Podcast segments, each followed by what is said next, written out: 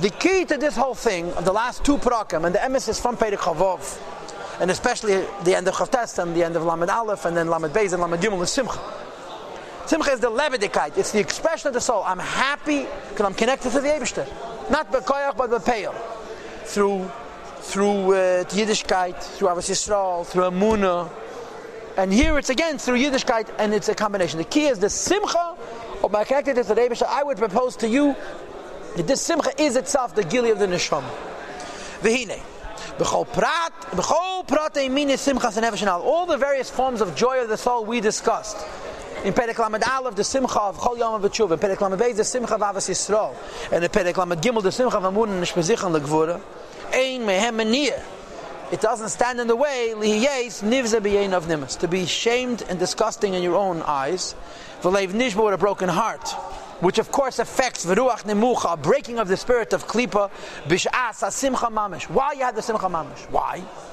Me'acha, because the sadness, the shame that you feel inside the is the body and the animal soul. The joy is kiss, the godly soul. Telekus hamalubish bond, the godly spark which is revealed in it lachayesa to give it life. Kanal we discussed in Perek Lamed Aleph and you're rejoicing in the neshama,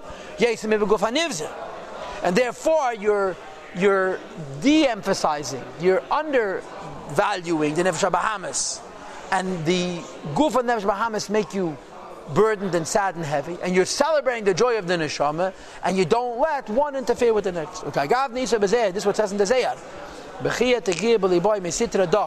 Crying was planted in the heart on this side. And gladness and joy was planted heart the other side. There was one of the Tanoim who could cry and laugh at the same time.